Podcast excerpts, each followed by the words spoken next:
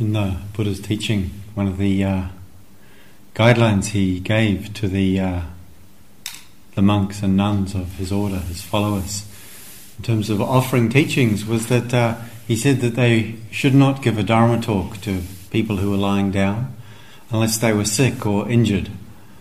And so, um, I'm not a monk, fortunately, in this case, or a nun. Um, I'm not ordained, but I invite you just to consider the the value of um, sitting up if you feel your body is able to do so. And if it's really not able to, it's fine to be lying down. But generally, and in some places, one would be asked to sit up unless one was sick or injured. And uh, I think there's something something powerful about what's being expressed in that in that intention. And so it's like if we really do need to take care of the body in this way, it can be done. It's okay. And if it's more just a kind of a going for the more comfortable option, then sometimes there's a value in sitting upright. And uh, there's a kind of respect being extended to the teaching and to what's being offered in that.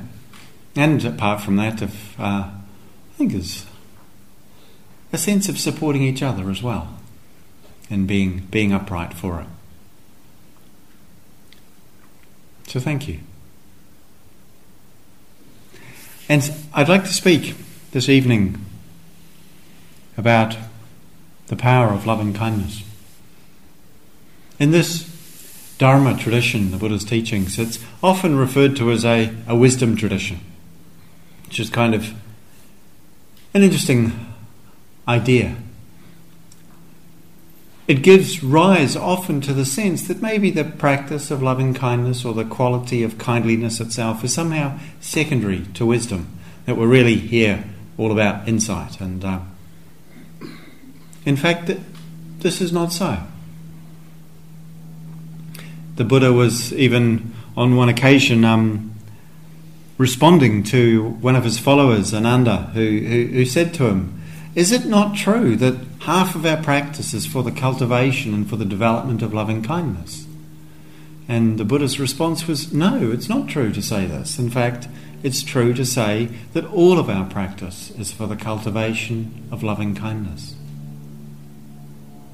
So I'd like to just consider what this might mean and uh, the significance and place of this quality that we've been engaging with in different ways.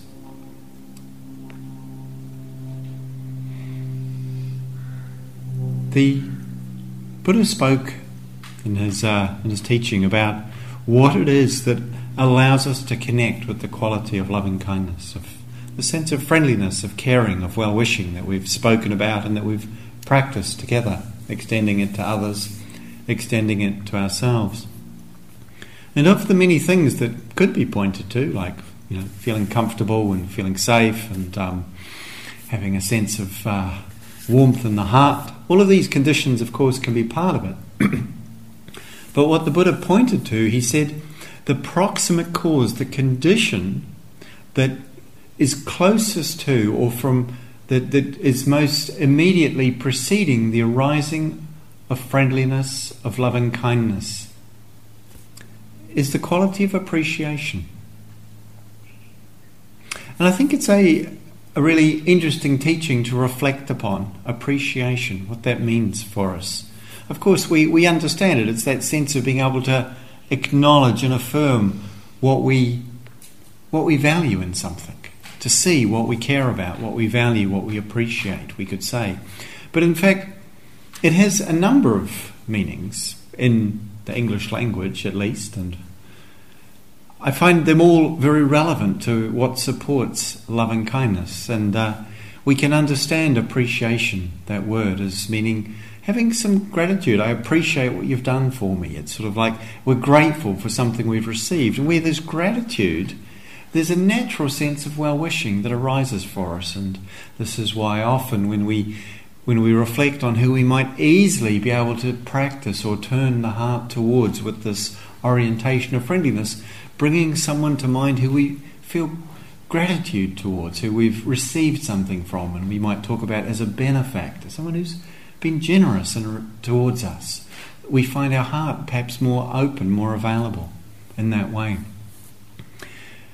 appreciation also means to value, and that's perhaps the most um, immediate and uh, sort of primary meaning we might have given it in this context. To be able to value something, to uh, the sense of appreciation that leads to kindness, to friendliness, to well wishing, is coming out of seeing that which we value, that which is precious in another. It also has the meaning, of course, appreciation also is in the sense of the verb to appreciate, is to actually become more valuable.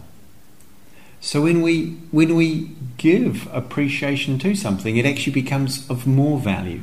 And that the process of extending loving kindness to something, connecting in that way, has the effect of in fact deepening the value that it holds or that person holds for us in our life.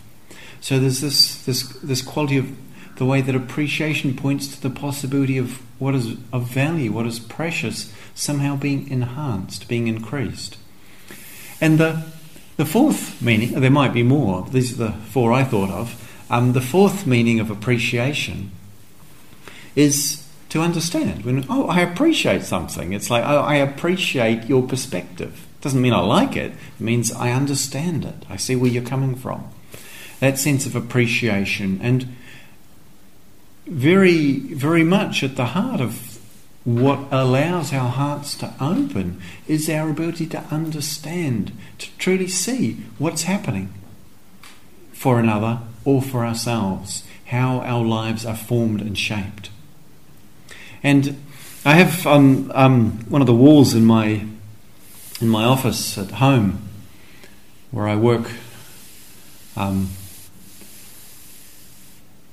a piece of well, it's, it's, it's, a very beautifully made little piece of paper with some words on it and sort of nicely sort of trimmed around the edges by someone who was here on retreat quite some years ago now, who I I, uh, I had some regular meeting with over a period of months. And when she left, she gave me this this little quote, and maybe it's familiar to many, but I'd never heard or come across it until it was given to me. And it said, and it says, there isn't anybody you couldn't love once you've heard their story. And there's something very powerful and beautiful in that simple recognition there isn't anybody, perhaps there isn't any being you couldn't love once you've heard their story. It's like when we know how someone came to be, how they are, and what they are, even though we might not necessarily like how somebody is, we might nonetheless have space for our heart to be open to them. And this is something very powerful. And in the in the practice of of the Dharma, of the teachings of the Buddha, there's a, a process of transformation, of understanding, of appreciation in the sense of understanding that I'll, I'll come back to that's very important in the, the, the journey of our heart here. Beginning, however, with this what supports loving kindness, what allows the heart to open here. The, the invitation is to turn towards that which we appreciate, turn towards that which is, um, we could say, the positive side of things. And it's not just a kind of a sort of the kind of more popular sort of always look on the bright side of life sort of um, attitude, which can sometimes be kind of in denial about what actually needs attention, what needs to be attended to in our lives and in the world, and in ourselves, of course. But to see that for most of us, we have a tendency to focus on the problematic and the negative, and that which we believe or see as needing to be fixed or improved. And and this is um, something we do when we look at ourselves, when we look at other people, when we look at the world. We tend to easily focus on and highlight that which is not as we think it should be.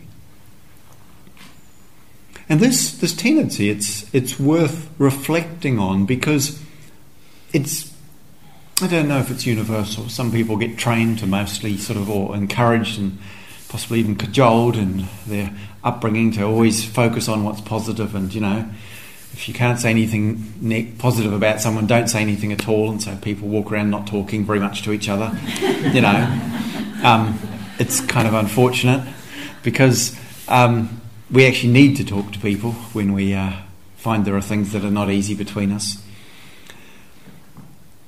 But if we if we look, we see often what underlies this tendency to pick up and notice that which is less sort of evoking of a positive response is our, our basic survival mechanisms, which in terms of what you need to notice in a hurry, you need to notice what's going to be dangerous to you really quickly. As an evolving being, and in fact, for any sort of uh, creatures, pretty much, um, you need to notice, unless perhaps you're the top predator in a, in a, in a system, but you need to notice if there's something that can eat you around. If you're a soft sort of, sort of soft and not that fast moving human being, you really need to notice if there's a tiger out there. You need to notice it really quickly. You don't need to notice that quickly if there are some apples on the tree. Because, you know, if you miss them the first time, they're still there. If you miss the tiger the first time, that's it. It's all over. No, no second chance. And so we tend to be on the lookout for that which may threaten, may be dangerous. And that kind of translates into that which isn't quite as I prefer it, as I like it, as I wish for it. And it's easy for us to get an unbalanced perspective of ourself, of others, of the world, based on the strength of that tendency to seek out, to highlight, and to focus on that which is not okay. And there's an invitation when we engage in the practice of metta, of loving kindness, to actually turn to what we might what we might appreciate, what we might value. It's like that T-shirt slogan I remember seeing. It's probably a long time ago. Something like, you know, I may not be perfect, but parts of me are excellent. And yet, how hard it is for us to be able to tune in that direction as, um, as a, a, line from the s- speech given by Kurt Vonnegut, the author, to a, um, like a sort of graduation or commencement, I think it's called in America, class at um, MIT. And one of the piece of advice that he was offering to the to the students who are graduating, he, he said, um, "Remember all the compliments you have received in your life. Forget all the insults." He said, and if you can figure out how to do this, tell me. Because it's really not easy, is it? And again, it's that same tendency. We can, you know, sometimes it's, it's, it's interesting. There, there, might be some, you know, responses one gets from something one has done, and five people might say, That was wonderful. And one person says, That was rubbish. And what do we go home remembering? There's a reasonable chance for many of us it's that. And likewise, someone might do 10 wonderful things. But the one thing they did that really got on my goat, that's what somehow sticks in the day.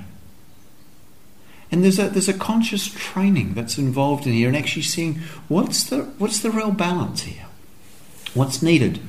It doesn't mean disregarding our capacity to recognize what's unwholesome, what's harmful, what's dangerous, what's unskillful. And at times to actually say, no, that's, that's not okay. Or, in fact, this needs attention, this needs to be addressed. It's not to disregard or deny the importance and the necessity of that capacity, but to see for many of us we're well enough trained in that capacity and to bring balance. And, and Dharma practice is always about finding balance, the balance between extremes, the middle way. To bring balance, we need to attend to the wholesome. We need to attend to that which we might appreciate in ourselves and in others.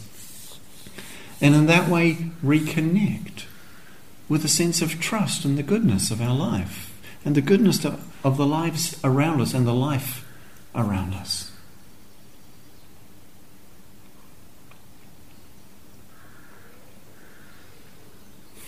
So,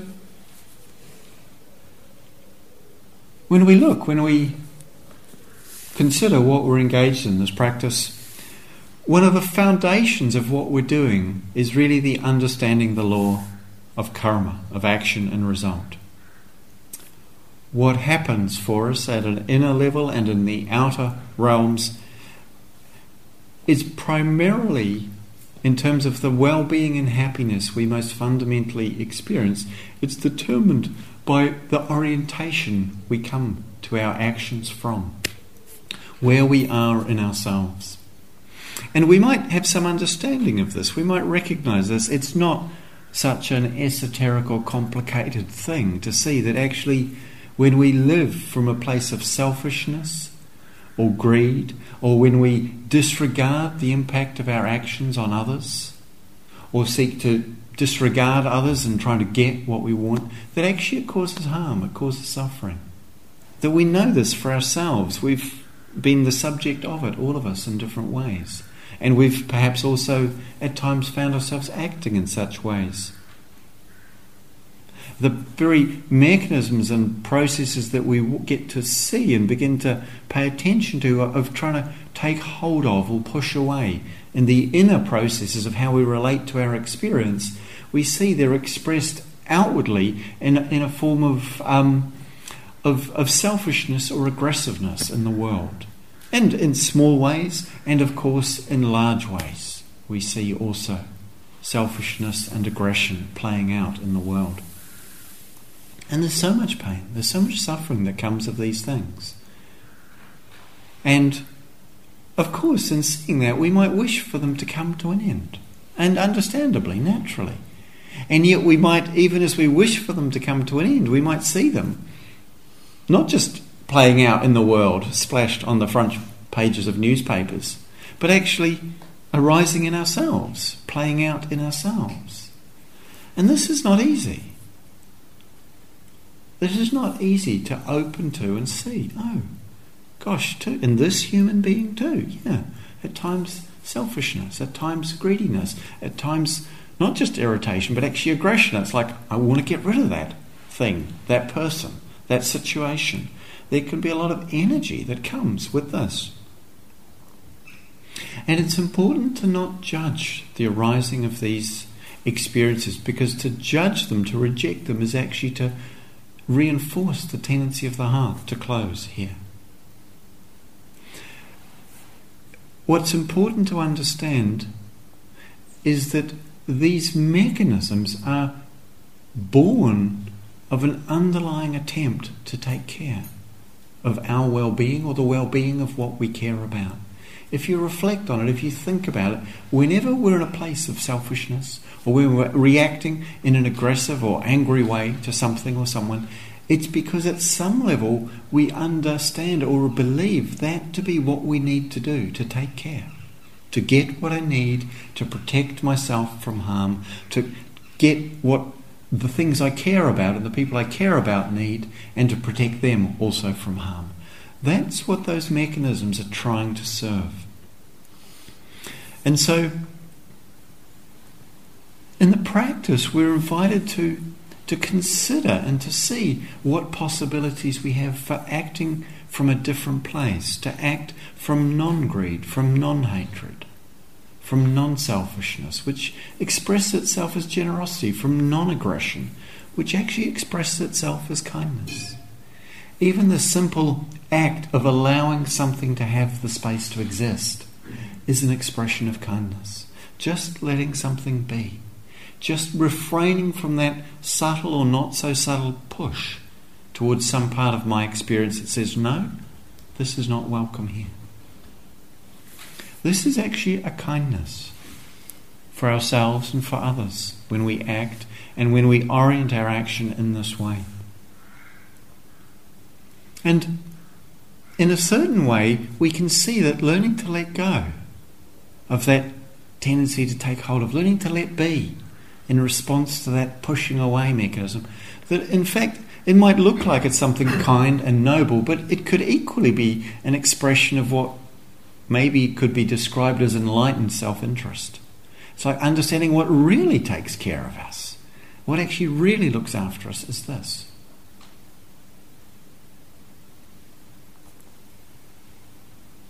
And so we, we practice, we cultivate this capacity, this orientation, this response, or this way of responding. And it requires us to be to be awake, to be present, to be here, or else the unconscious, habitual, reactive patterns simply play out again and again and again. And so there's this possibility of not just cultivating a mindfulness, but a heartfulness, a sense of being in touch with the caring that moves our life. And nothing moves in our life apart from that we care. There's, there's nothing that happens apart from that. Even if it seems like what's happening is I don't care at all, at some level that's because that's what we've come to believe or understand, even not consciously, is the way to take care of what we need to take care of.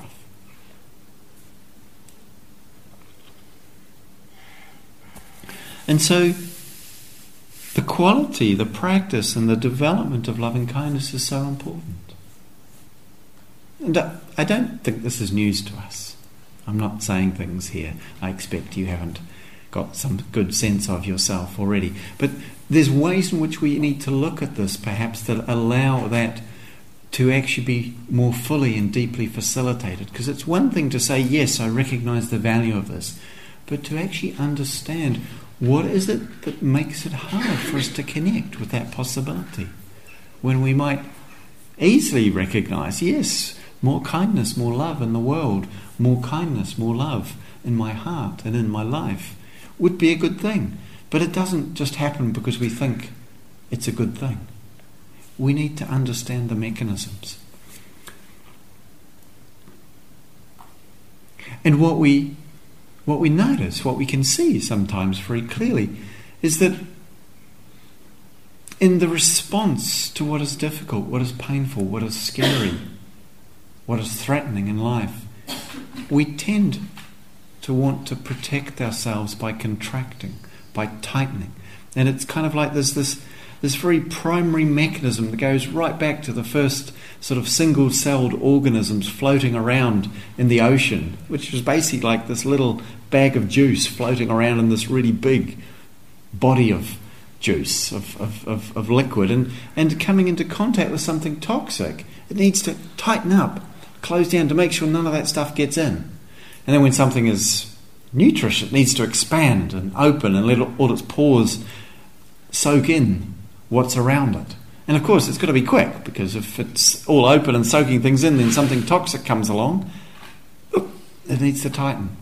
And we can notice there's this tightening, this contracting, even though feeling open is something we, we maybe understand as what we long for, what we wish for. We can't just do it necessarily.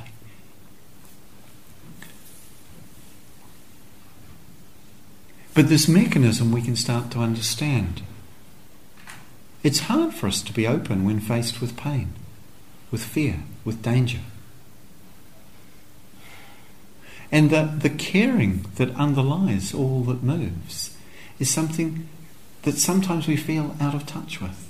It's not available to us. It's not what seems to be moving in the conscious, in the surface sense of what we actually are feeling our reactions are driven by. So, to understand how that happens, what it is that blocks that? What it is that closes that possibility down? As we understand that, that caring naturally shines forth.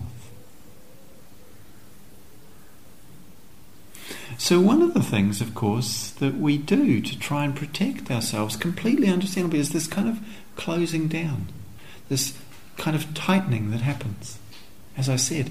And yet, the effect of it, of course, is a sense of, of feeling cut off, of feeling disconnected, which is deeply painful to us, and a place from which it's hard to feel our heart. It's hard to feel a sense of warmth and friendliness and connection when we're feeling withdrawn, when we're feeling contracted, when we're feeling tight. And so much of the discomfort we encounter at times in our bodies is those places in which that tightness, that habitual contraction has somehow become, we could say, somatized. It's become embedded or Im- expressed into the body as a way of handling it, as a way of holding it. And sometimes the discomfort and the pains and the unease of just sitting with our body and our breath and our life is some of that just coming back into consciousness. It's become so tight we've stopped even feeling it. And as we start to feel it again, it hurts, it's uncomfortable, it's sore, it aches, it twinges, it tingles. But it's actually coming back to life.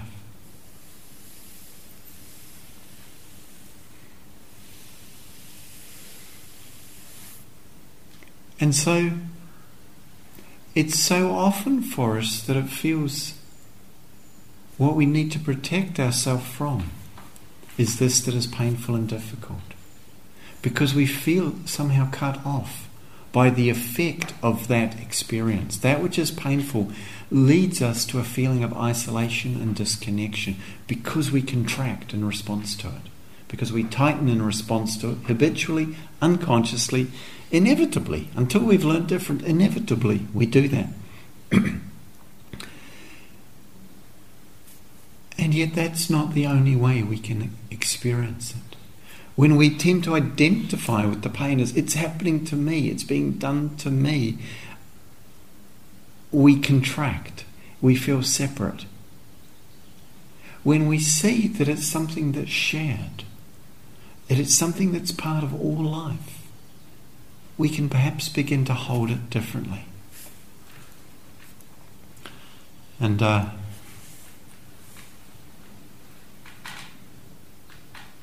the uh, poet Naomi Shihab Nye, a Palestinian American woman, she writes on this theme, I think, very beautifully, a poem entitled Kindness. She says, Before you know what kindness really is, you must lose things. Feel the future dissolve in a moment, like salt in a weakened broth. What you held in your hand, what you counted and carefully saved, all this must go, so you know how desolate the landscape can be between the regions of kindness. How you ride and ride thinking the bus will never stop, the passengers eating maize and chicken will stare out the window forever before you learn the tender gravity of kindness. You must travel where the Native American in a white poncho lies dead by the side of the road. You must see how this could be you. How he too was someone who journeyed through the night with plans and the simple breath that kept him alive. Before you know kindness as the deepest thing inside, you must also know sorrow as the other deepest thing. You must wake up with sorrow. You must speak it till your voice catches the thread of all sorrow. And you must see the size of the cloth. Then it is only kindness that makes sense anymore. Only kindness that ties your shoes and sends you out into the day to mail letters and purchase bread. Only kindness that raises its head from the crowd of the world to say, It is I you have been looking for, then goes with you everywhere, like a shadow or a friend.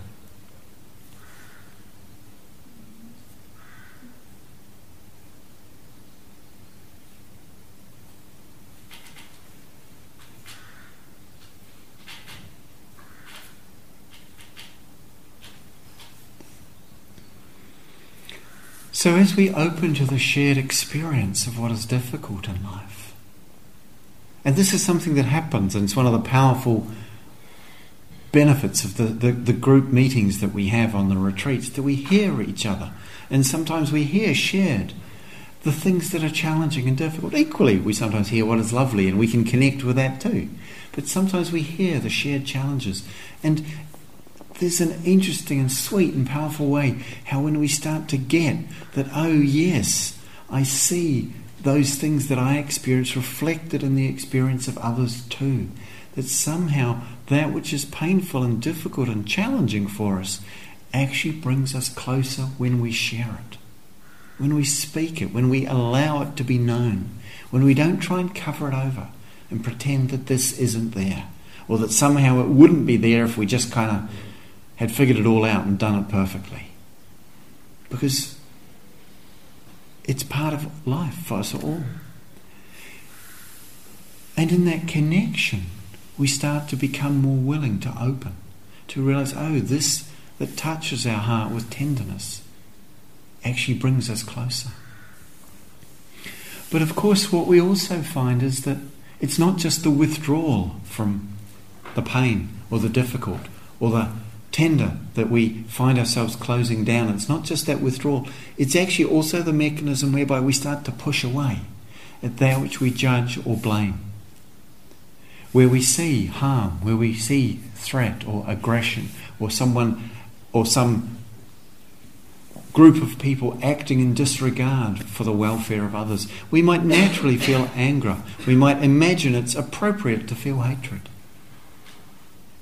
We might think this is, of course, what should be done. And yet, the effect of it is to disconnect us even more. There's a,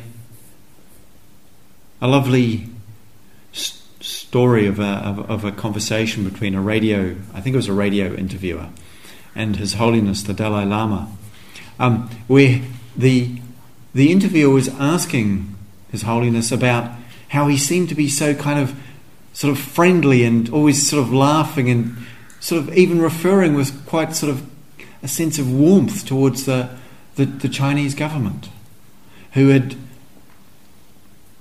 treated him so harshly, it seems. And he said, You know, they've taken my country, they've destroyed my monasteries, they've killed and harmed so many of my people and the monks and nuns of my community. They've taken from me everything they could take. Should I let them take my heart as well?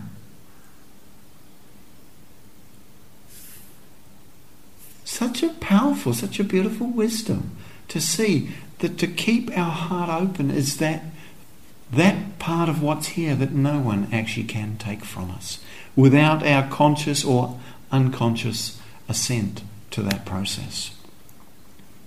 Of course, often our heart closes unconsciously. We don't realize it's happening. We're not quite aware. We somehow feel that it's right, that we should. Our experience of anger or hatred feels justified to reject that which is causing harm in the world. And that in ourself, which seems harmful too. Now, it's important to understand that these reactions, strong and powerful as they can be, have a place, and the place is actually the energy that is brought forth from seeing and being open to where there is harm being done, where action is taking place that is causing harm. The energy that rises needs to be channeled towards being able to say no, to say stop, to act, to protect, to care for what is being harmed, but not by rejecting or taking out or putting outside of our heart that which appears to be the cause of the harm. To do so is to simply perpetuate the mechanism that leads to that kind of behaviour, where some person or some community or some part of life has somehow been left outside of the field of care from someone else when they've acted. They haven't included and cared for all that is there. And this is, I mean, it might sound like a nice idea, an interesting possibility. We might not necessarily relate directly to what that might mean, how that is. How could we really know and trust that that is so? And as I said before, everyone is actually trying, from sometimes within a place of considerable lostness, blindness and confusion, of pain and reactivity, trying to take care of what they care about. Although sometimes the field of that care has been tragically shrunken and narrowed to leave so much outside of what they're regarding, respecting, and valuing in their behaviour. And one can understand, and the way I think the only way we can really know this is to look at ourselves, to look at our own life and this is something that, for me, as a part of my practice, is something I come back to regularly when I can to look and see where have I caused harm in the world? Where have I caused harm to others, to myself? Where have I not actually really regarded the impact of my action fully?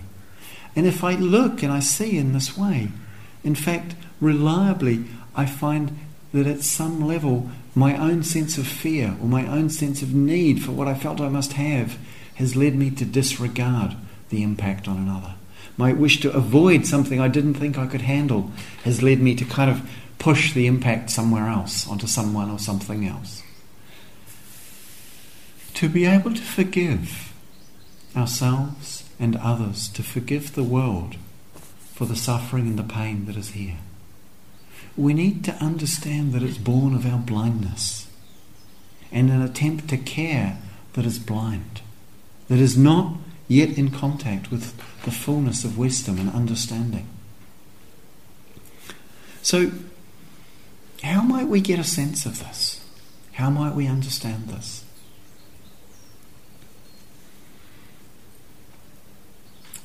I'd like to just invite you to imagine a scenario that I'm going to describe for you and just allow yourself to sense and feel what it's like as I describe this situation. As if it was happening, although, of course, we're just imagining it for now. So imagine you're going for a walk in the woods and enjoying to be in the woods. Could be in a field if you'd rather be in a field, but for me, just walking in the woods. And then at some point, you see a puppy in the woods. And being someone who quite likes small creatures, you reach out to, to stroke it. And the puppy bites you really fiercely in the hand. Just imagine what your response is here. It's like my response is, bad dog. Maybe it's like, I need to teach you a lesson, or something like, you know, that. And then just as you're having the reaction, having been bitten, and it really it's hurting, this dog is this puppy has bitten you, you see that its foot is caught in one of those spring loaded traps that they tragically sometimes put in the woods to catch small creatures. And immediately something changes, doesn't it? It's like my hand still really hurts. I'm still in pain. I've still been bitten. But I no longer am wanting to punish or blame this creature for what's happening. Because straight away I understand. I've seen it's in pain, it's in fear, it's desperately calling out for help. And the only way that its system is able to in this moment, which is bitten, me in this case. And immediately, one actually, of course, still wants to remove one's hand from the puppy's mouth. It's not like, oh, you're in pain, sure, chew on my hand, it'll help you feel better. But actually, no, I want to help this puppy become free from that trap. I want to release it from that condition. And then maybe I want to go and have a word to the person who put it there.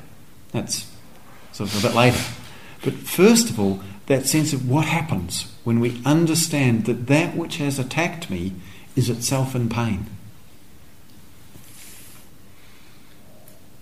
Now imagine a scenario again. This is another another story, another walk in the woods. Sometime later, we've forgotten about the other time when we went walking, um, and we see a puppy, and we just reach out to stroke it. The puppy bites us. Ah, it really hurts. What would it mean? And, and, we look at the puppy. We look at the puppy. We see the puppy's standing deep in leaves up to its shoulders. We can't see its legs. We don't know what's going on in that part of it which is out of sight. What would it mean for us to know straight away, oh, this puppy's caught in a trap? Like if we understood that it's not the nature of puppies to wish to attack, unless they're in pain, unless they're in fear. They don't. So, if we understand that, immediately our response will be to seek to care for this being, equally as to care for ourselves here. The heart can stay open when we understand that it's the nature of all things that live to not actually want to cause harm except coming out of fear or need and the fear of need.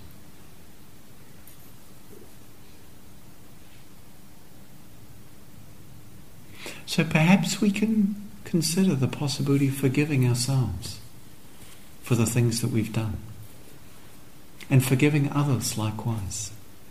The process of forgiveness that invites us also to feel the sorrow for such things that have happened from my own action or the sorrow that have happened from another's action to actually allow that sorrow, which has a moisture to it, that brings a softening, and the moisture that we know sometimes is tears, but also sometimes is a kind of a, a wobbliness, a softness, a not quite so solidness. Sorrow has the effect of kind of breaking down some of the hard structures that we build for protection and defense. And that there's a softness that comes. There's a moistness that comes from allowing ourselves to feel that and to understand that it's not necessary, it's not useful here to blame or to judge or to attack. That's different than our ability to respond to protect ourselves or to protect another.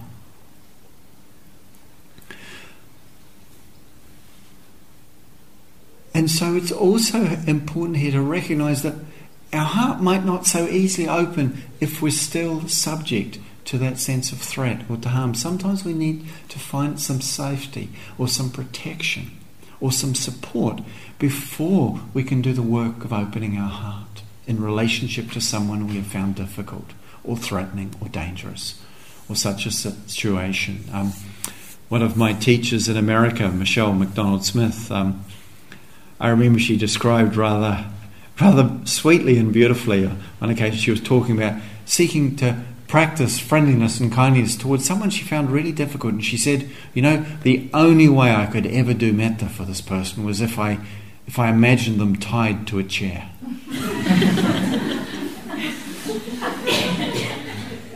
and it's something kind of very beautiful and sweet in that. Of course, it's not that she's actually going to go and tie this person up. That maybe she might have wished to. Maybe there's the time it would have been a good thing.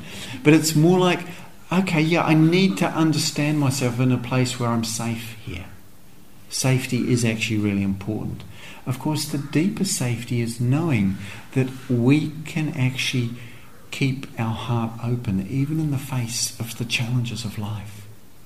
The greater fear, though we don't conceive it this way, is not that we'll encounter the difficult, that because of our reaction to the difficult, we'll close down and become disconnected.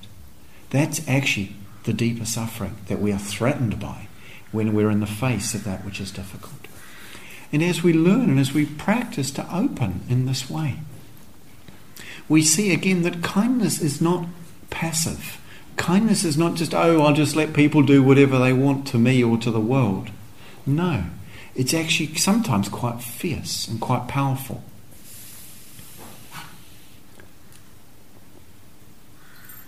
I was profoundly touched by the story I, I think I first read in a book of uh, Jack Kornfield's about a, a woman, an African American woman in, um, I think, California, whose, whose young teenage boy was walking on the street one day, minding his own business, and another young man came up to him and just, with a knife, stabbed him and killed him.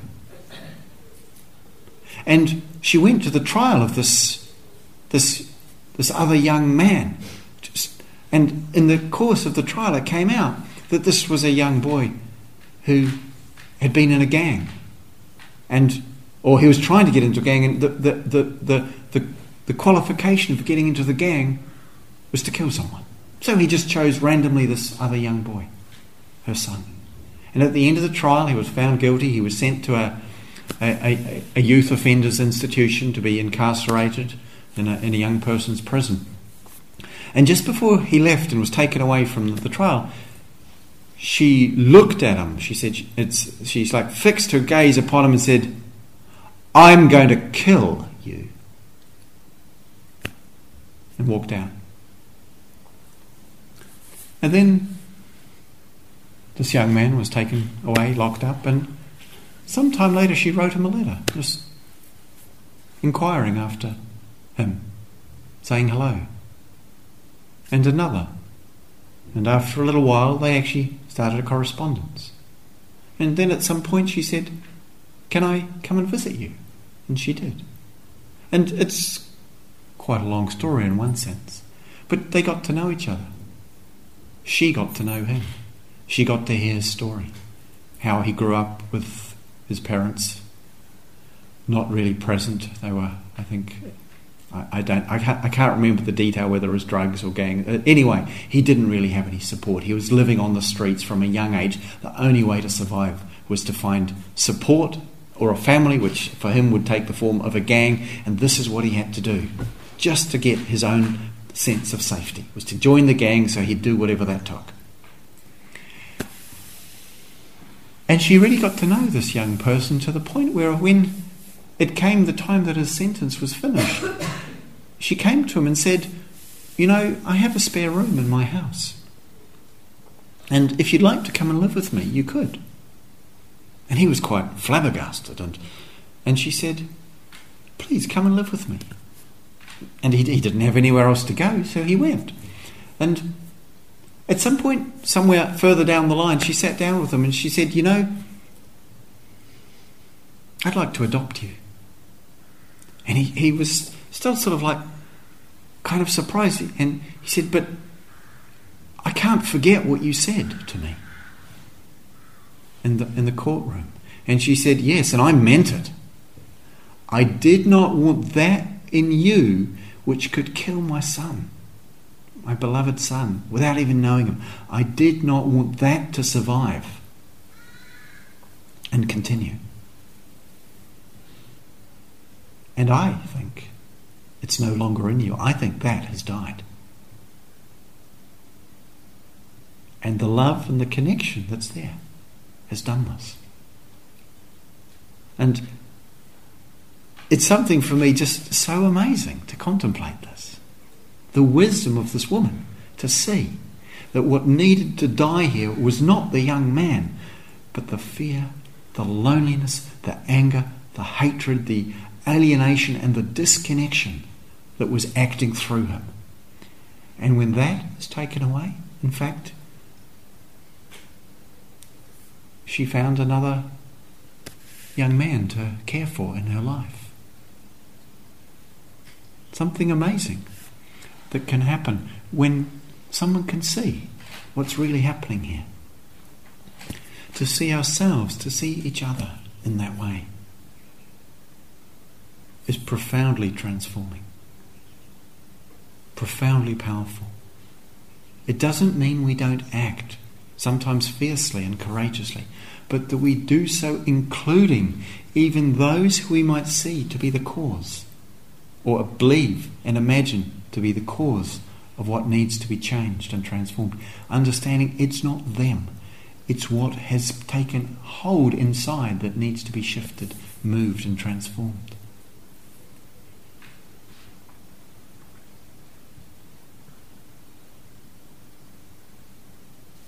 And so when the Buddha spoke of loving kindness as the whole of our practice, not it's not just half our practice being for the development, the cultivation of what might he have meant by this?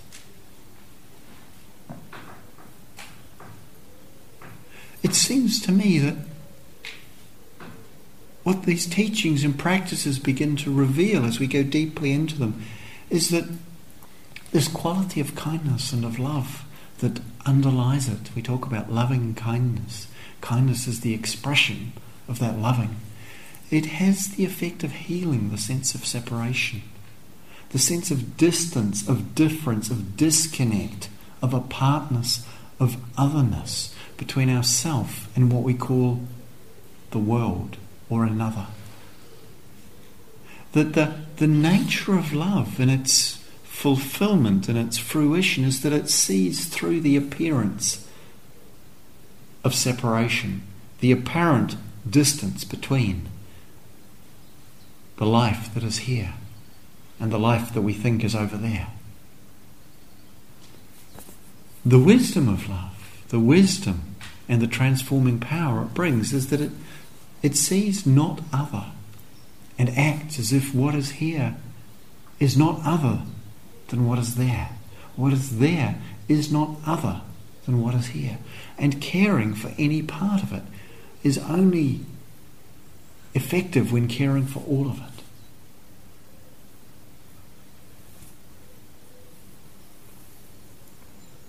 And from this place of love, the experience of separation dissolves.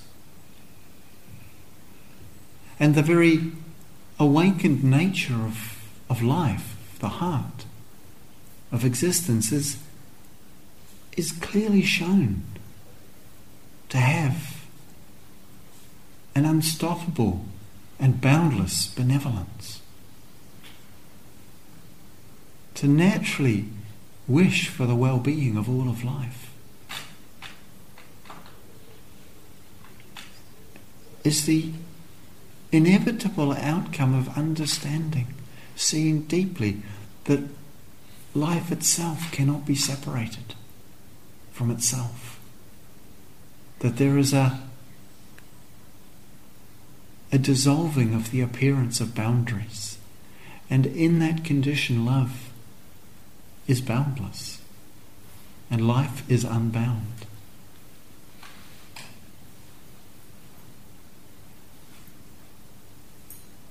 And it is this that our practice invites us to know and to live the deep truth of.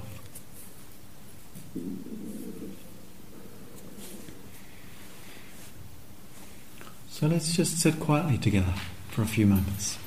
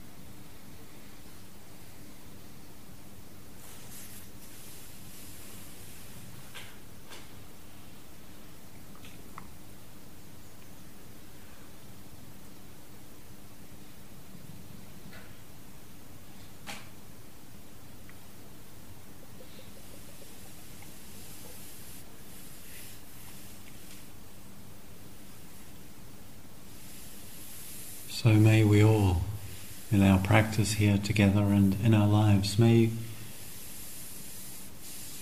we come to know and abide in the boundless heart of life that sees through the appearance of separation,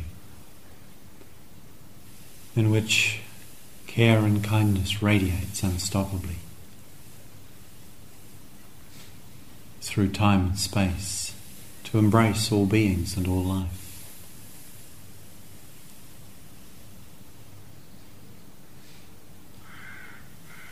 For our own welfare, for the welfare of all beings, for the well being of all that is.